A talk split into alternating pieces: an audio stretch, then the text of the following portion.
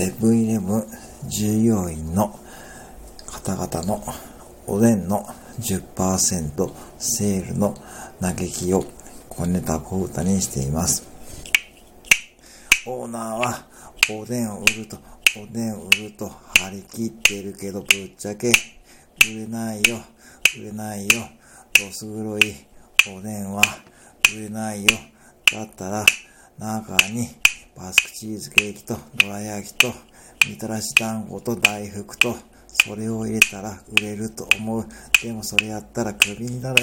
クビになるからやらないよ。